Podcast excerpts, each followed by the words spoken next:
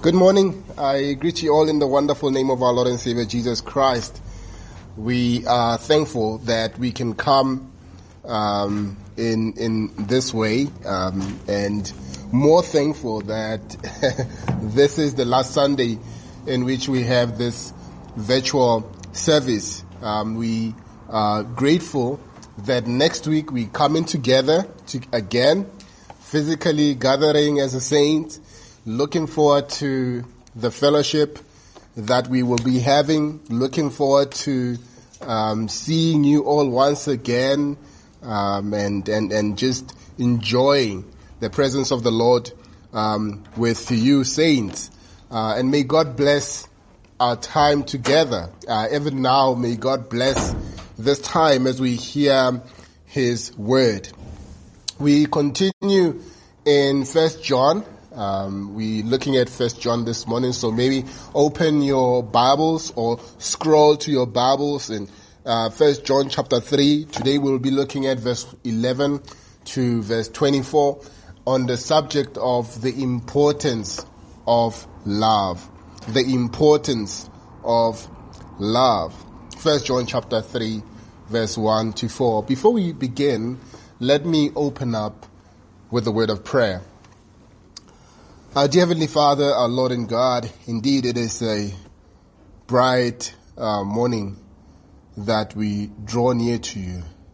Moreover, we thank you for the light of your word that shines in our hearts, that shows us Christ.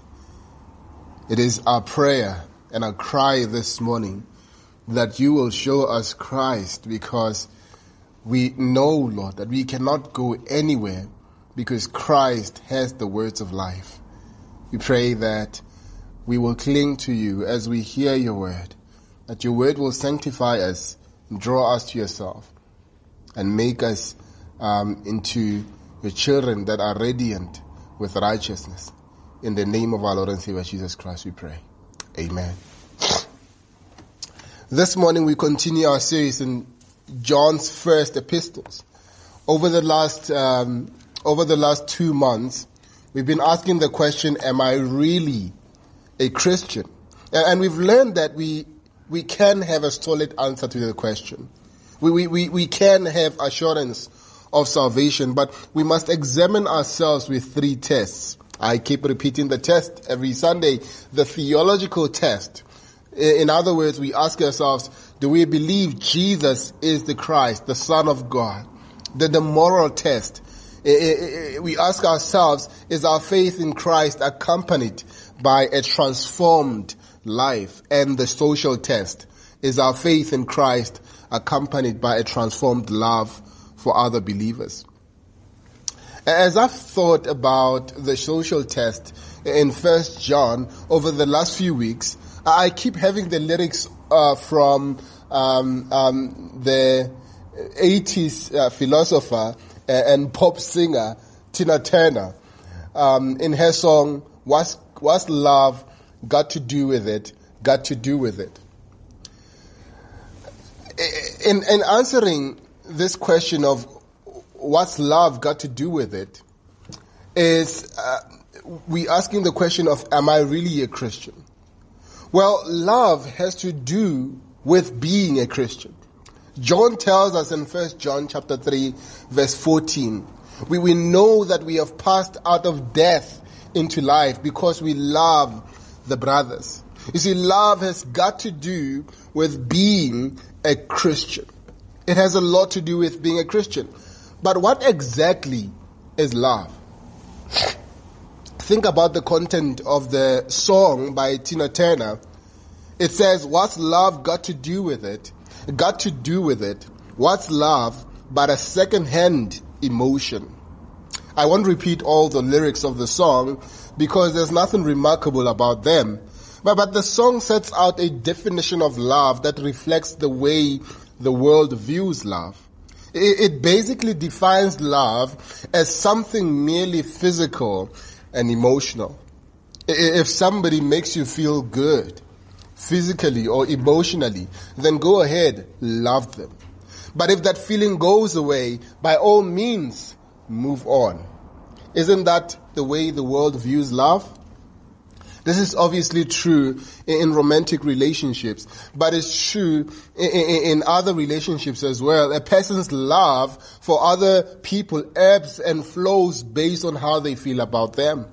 Therefore, the relationship ebbs and flows based on emotion.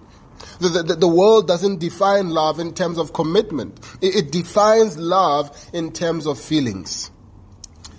The Bible presents a much deeper view of love. Sure, love in, in the context of marriage should include physical pleasure.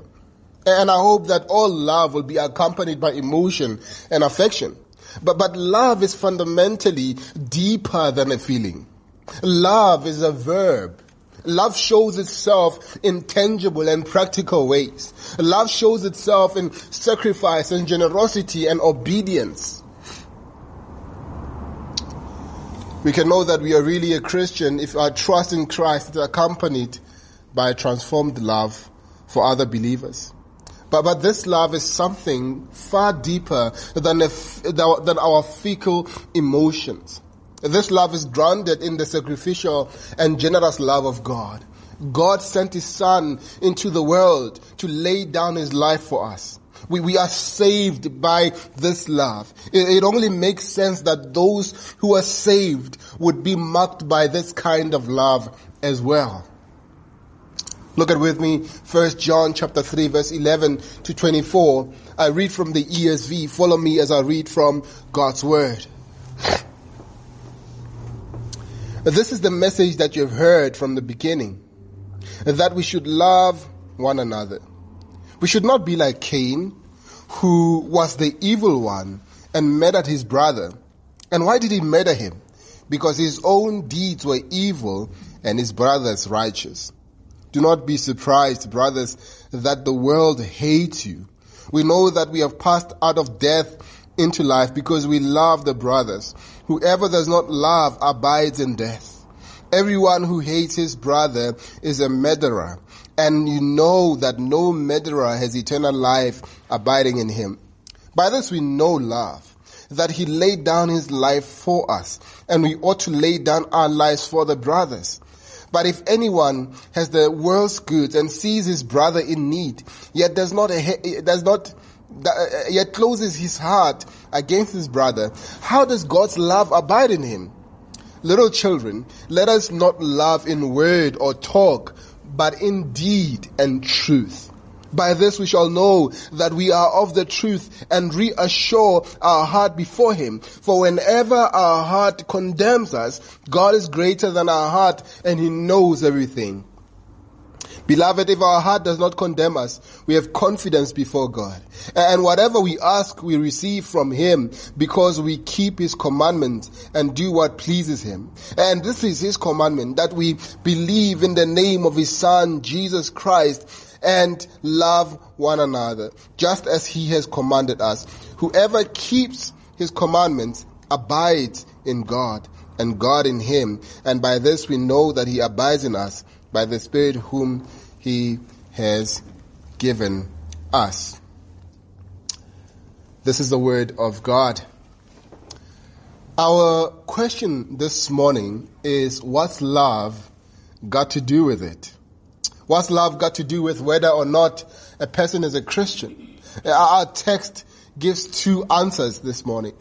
First of all, it shows us that love for other Christians is a mark of true Christians. Love for other Christians is a mark of true Christians. In other words, true Christians will love other Christians, period. Secondly, love for other Christians will be marked by Christ likeness.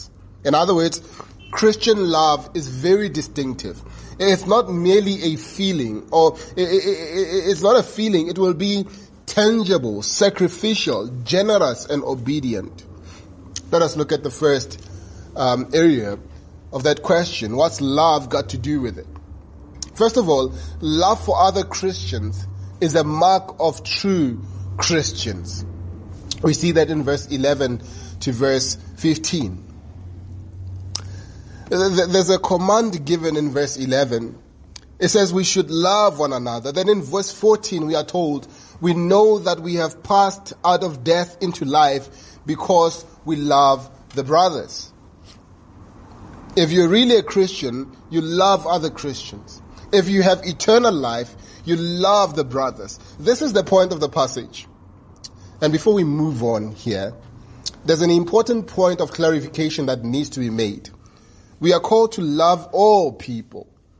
We are called to love our neighbor as ourselves. But in this passage, John is talking specifically about loving other Christians. That's what he means when he says we should love one another. That's what he means when he calls uh, us to love the brothers.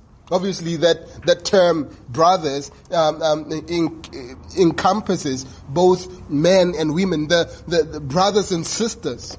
Listen to what Paul, the way Paul puts it in Galatians chapter 6 verse 10. He says, do good to everyone and especially those who are of the household of faith. Uh, there's a priority in the Bible on taking care of the needs of those in the body the, the, the call to feed the hungry, clothe the naked, care for the poor. When you see, when you look at Matthew chapter 25, verse 31 to uh, 46, again, you, you, in James chapter 1 verse 27, you, you look out for widows and, and orphans in, in their distress. These all apply in the body of Christ first and foremost. We are called to love those outside the church, of course. But the call in this passage and in many others like it is to love those inside the church.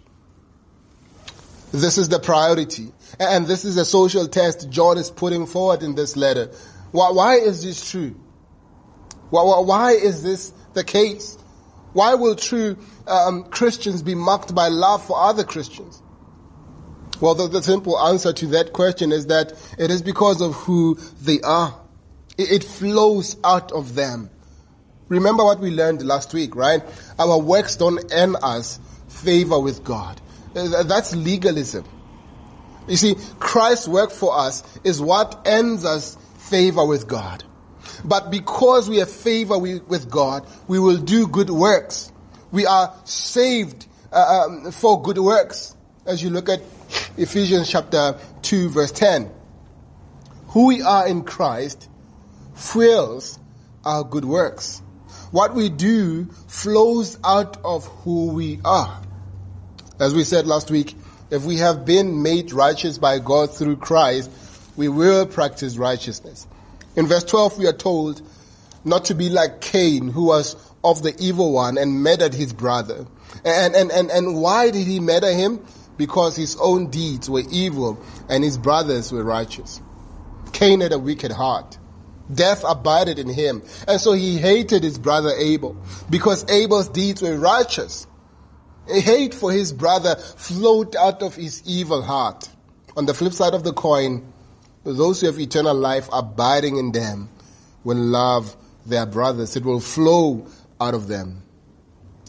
We know from First John, we know from John chapter 17, verse 3 that eternal life involves knowing the eternal God personally. Those who hate other Christians don't have eternal life. They don't know God. We, we, we shouldn't be surprised that they hate other believers, as verse 13 says. It, it only makes sense that those who don't know God won't love those who do. Their hatred flows out of them. But, but, but those who love other Christians have eternal life. They do know God. Their love for other believers flows out of their love for God. Or here's another way to, to put it. Those who don't know God are haters. They are especially um, haters of other Christians. They, those who do not know, who do know God are lovers. And they especially love other Christians. And this is the social test. If you know God and have eternal life, you will love other people who know God. Our love for other Christians flows out of the love, um, out of the love God has lavished on us. Love for other Christians will be marked by the lives of true believers. of true Christians. But the question is, what will that love look like? Is it reduced to the way we feel about other Christians? Or is there something more to it?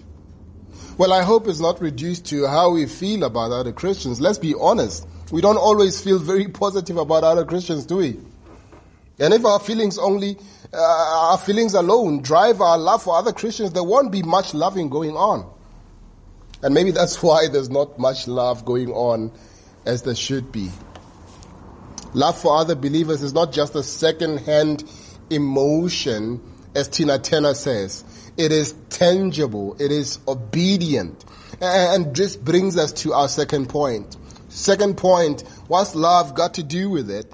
First, secondly, love for other Christians will be marked by Christ likeness. And we see that in verse 16 to verse 24.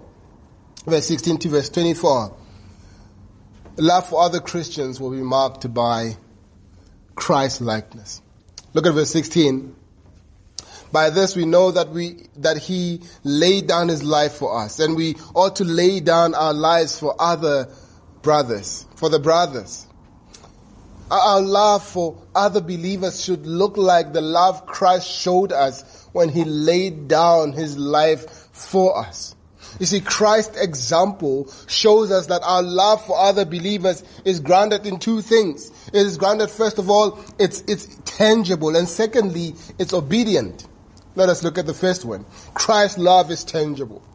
In verse 16 to verse 18, we see that Christ's love is tangible. Look at verse 18. Little children, let us not love in word or talk, but in deed and truth. Let us not love in word or talk, but in deed and truth. That there, there is something tangible about Christ-like love. It is not merely an emotion, but in, in, in what ways? We must ask ourselves, is Christ's love tangible? First of all, it is tangible in the sense that it is sacrificial. It is a sacrificial love. Christ laid down his life for us. Our sins are forgiven because of his atoning sacrifice on the cross. Now we can't atone for anyone's sins, can we? But we can love in a sacrificial way. We, we, we, we can look not only to our own needs, but also to the needs of others. Our passage gives us a very specific way to be sacrificial towards others. It is almost surprising it, it jumps off, off of the page. What does it look like to be sacrificial toward other believers? Look at verse 17. But if anyone has the world's goods and sees his brother in need, yet closes his heart against him, how does God's love abide in him? The opposite is also true, isn't it? If God's love abides in you, you will take care of the needs of your brother if you are able. Second, we see here that this, this, this love that is tangible is not only sacrificial, but it is also generous. Generosity is the way we love in a tangible, sacrificial way. One of the things I love about the Bible is, is that it is always it always grounds the commands given to Christians in the gospel.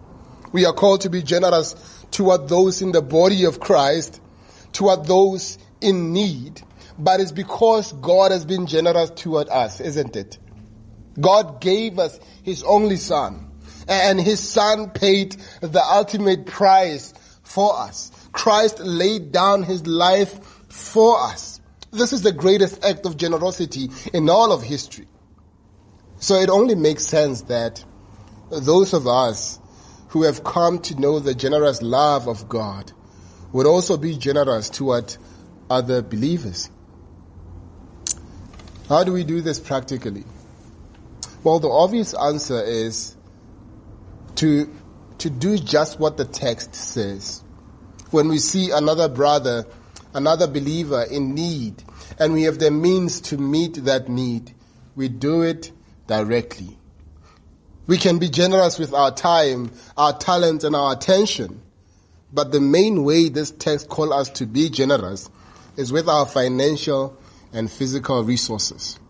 If someone needs clothes and we have clothes, we have to give them um, the other believer who is in need. If, if someone needs help with food and we have the means to provide that for them, we give them food or money to buy food. These are some direct ways to take care of other believers in need. Now, the minute we start talking about financial generosity, many people want to come in and say, but remember what Paul says uh, uh about giving in 2 Corinthians chapter 9 verse 7 when he says each must give as he has decided in his heart, not reluctantly or under compulsion, for God loves a cheerful giver. Let me just digress a bit. People who usually use that verse are mostly not cheerful givers. They use that verse not to say, I want to be a cheerful giver, but to protect themselves so that they don't give to defend themselves. But the verse is certainly true, isn't it? John's teaching does not contradict Paul's teaching, but it does nuance it, right? It, does give a different shade. There are two points of qualification that must be made. While our giving should be cheerful, it also, it is also true that generous giving by definition is sacrificial giving. Christ's generosity towards us was, was sacrificial. Our generosity must also be sacrificial. I think sometimes we think first of our own needs before we think of the needs of others. We look at what we want first, and then we may decide to cheerfully give from anything we have left over. But the generosity, the generosity John is talking about here is sacrificial. It looks to the needs of others before our own.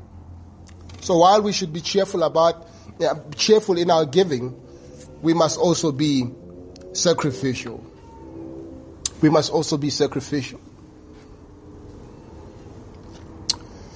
So, first of all, John shows us that this love, this Christ-like love is tangible, right? It shows itself in, in, in sacrificial giving and in generosity. Secondly, this Christ-like love is obedient.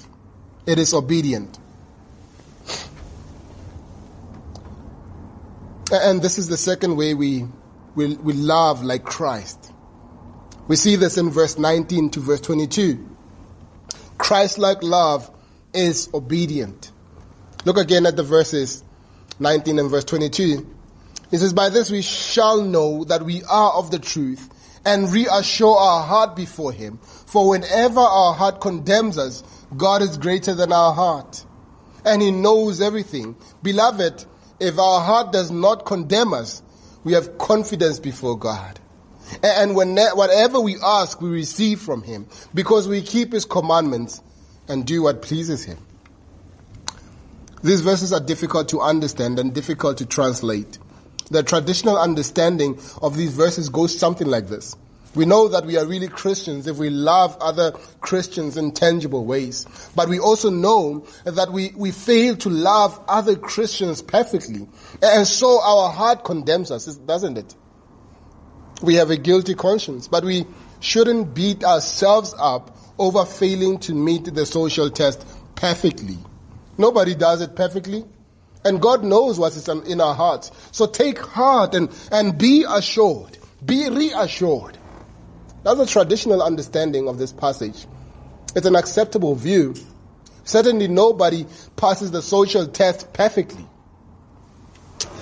But through the commentator, the help of the commentator, um, Colin Kruse, I've come to see these verses differently.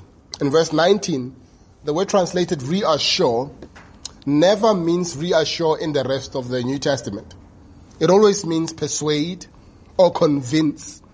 And the word translated heart never means, never refers to a person's, a person's conscience, The, the, the heart always refers to a person's way of thinking and feeling and their way and their will. The, the thing that drives our decision making. And in verse 20, the word condemn in this context probably means to object to God's way. So another way to translate these verses is to say, let us love in deed and in truth. By this, meaning love indeed, we shall know that we are of the truth and persuade our will before Him. For whenever our will objects to God's way, God is greater than our will. Beloved, if our will does not object to God's way, we have confidence before God. I've come to be persuaded that this is the way these verses ought to be translated. And if this translation is right, I really, it, really challenges the way we think about our love for other believers.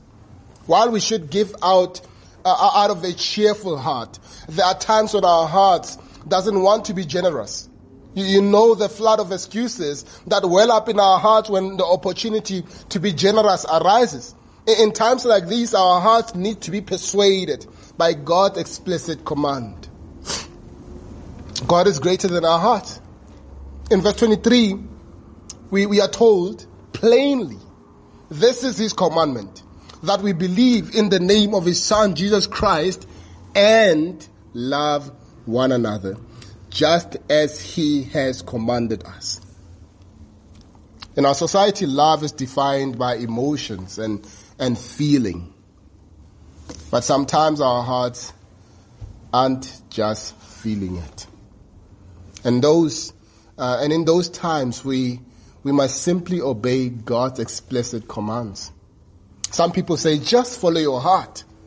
But we know that even the Christian's heart sometimes is deceitful.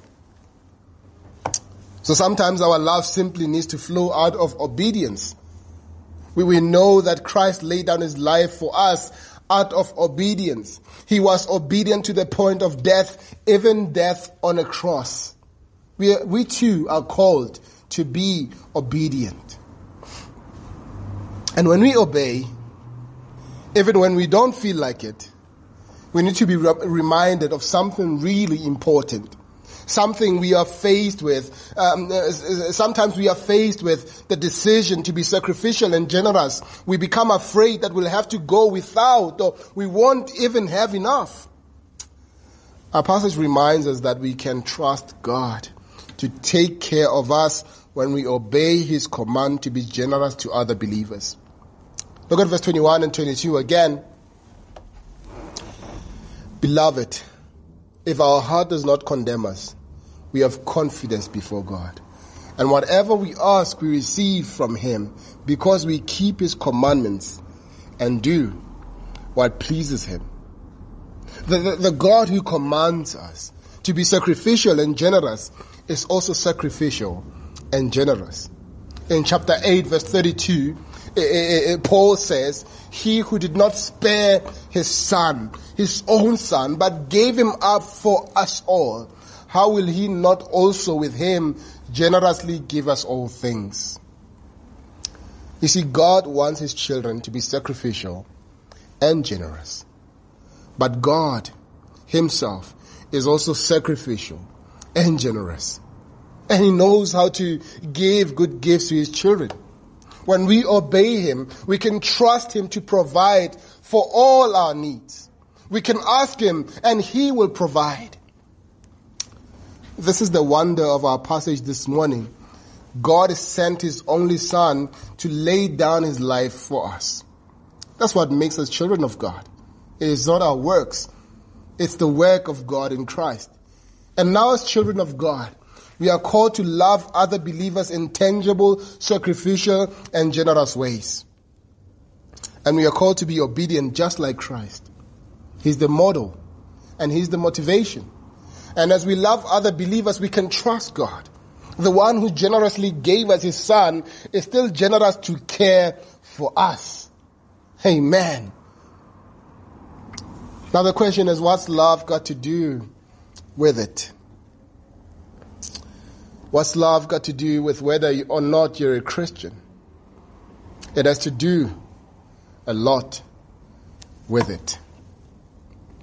But love is not merely linked to our feelings and emotions. It is not a second-hand emotion. Love is tangible. It is sacrificial. It is generous. Verse 24 says, Whoever keeps his commandments, in other words, the commandment to love one another, abides in God, and God in him. Do you see what John is saying here? The number one identifying mark of true Christians will be how they love as God loves. Whoever keeps his commandments to love one another abides in him and God in him. Love has got to do with being a Christian. Let us pray. Our dear Heavenly Father, Lord and God, indeed it is a pleasure to hear from you, to hear your word. As your word reminds us and tells us of the importance of love. We thank you, Father, that we have a great example from you to love. We thank you that we can love because you have loved us first. We can look to Christ who has um, loved us in a sacrificial way loved us in a tangible way, loved us in a generous way. So love, we, we, we, we, we can love in this way. We thank you that you have enabled us by the Holy Spirit. You have worked in our hearts and given us this ability to love. In the name of our Lord and Savior Jesus Christ, may we be marked by this love. Amen.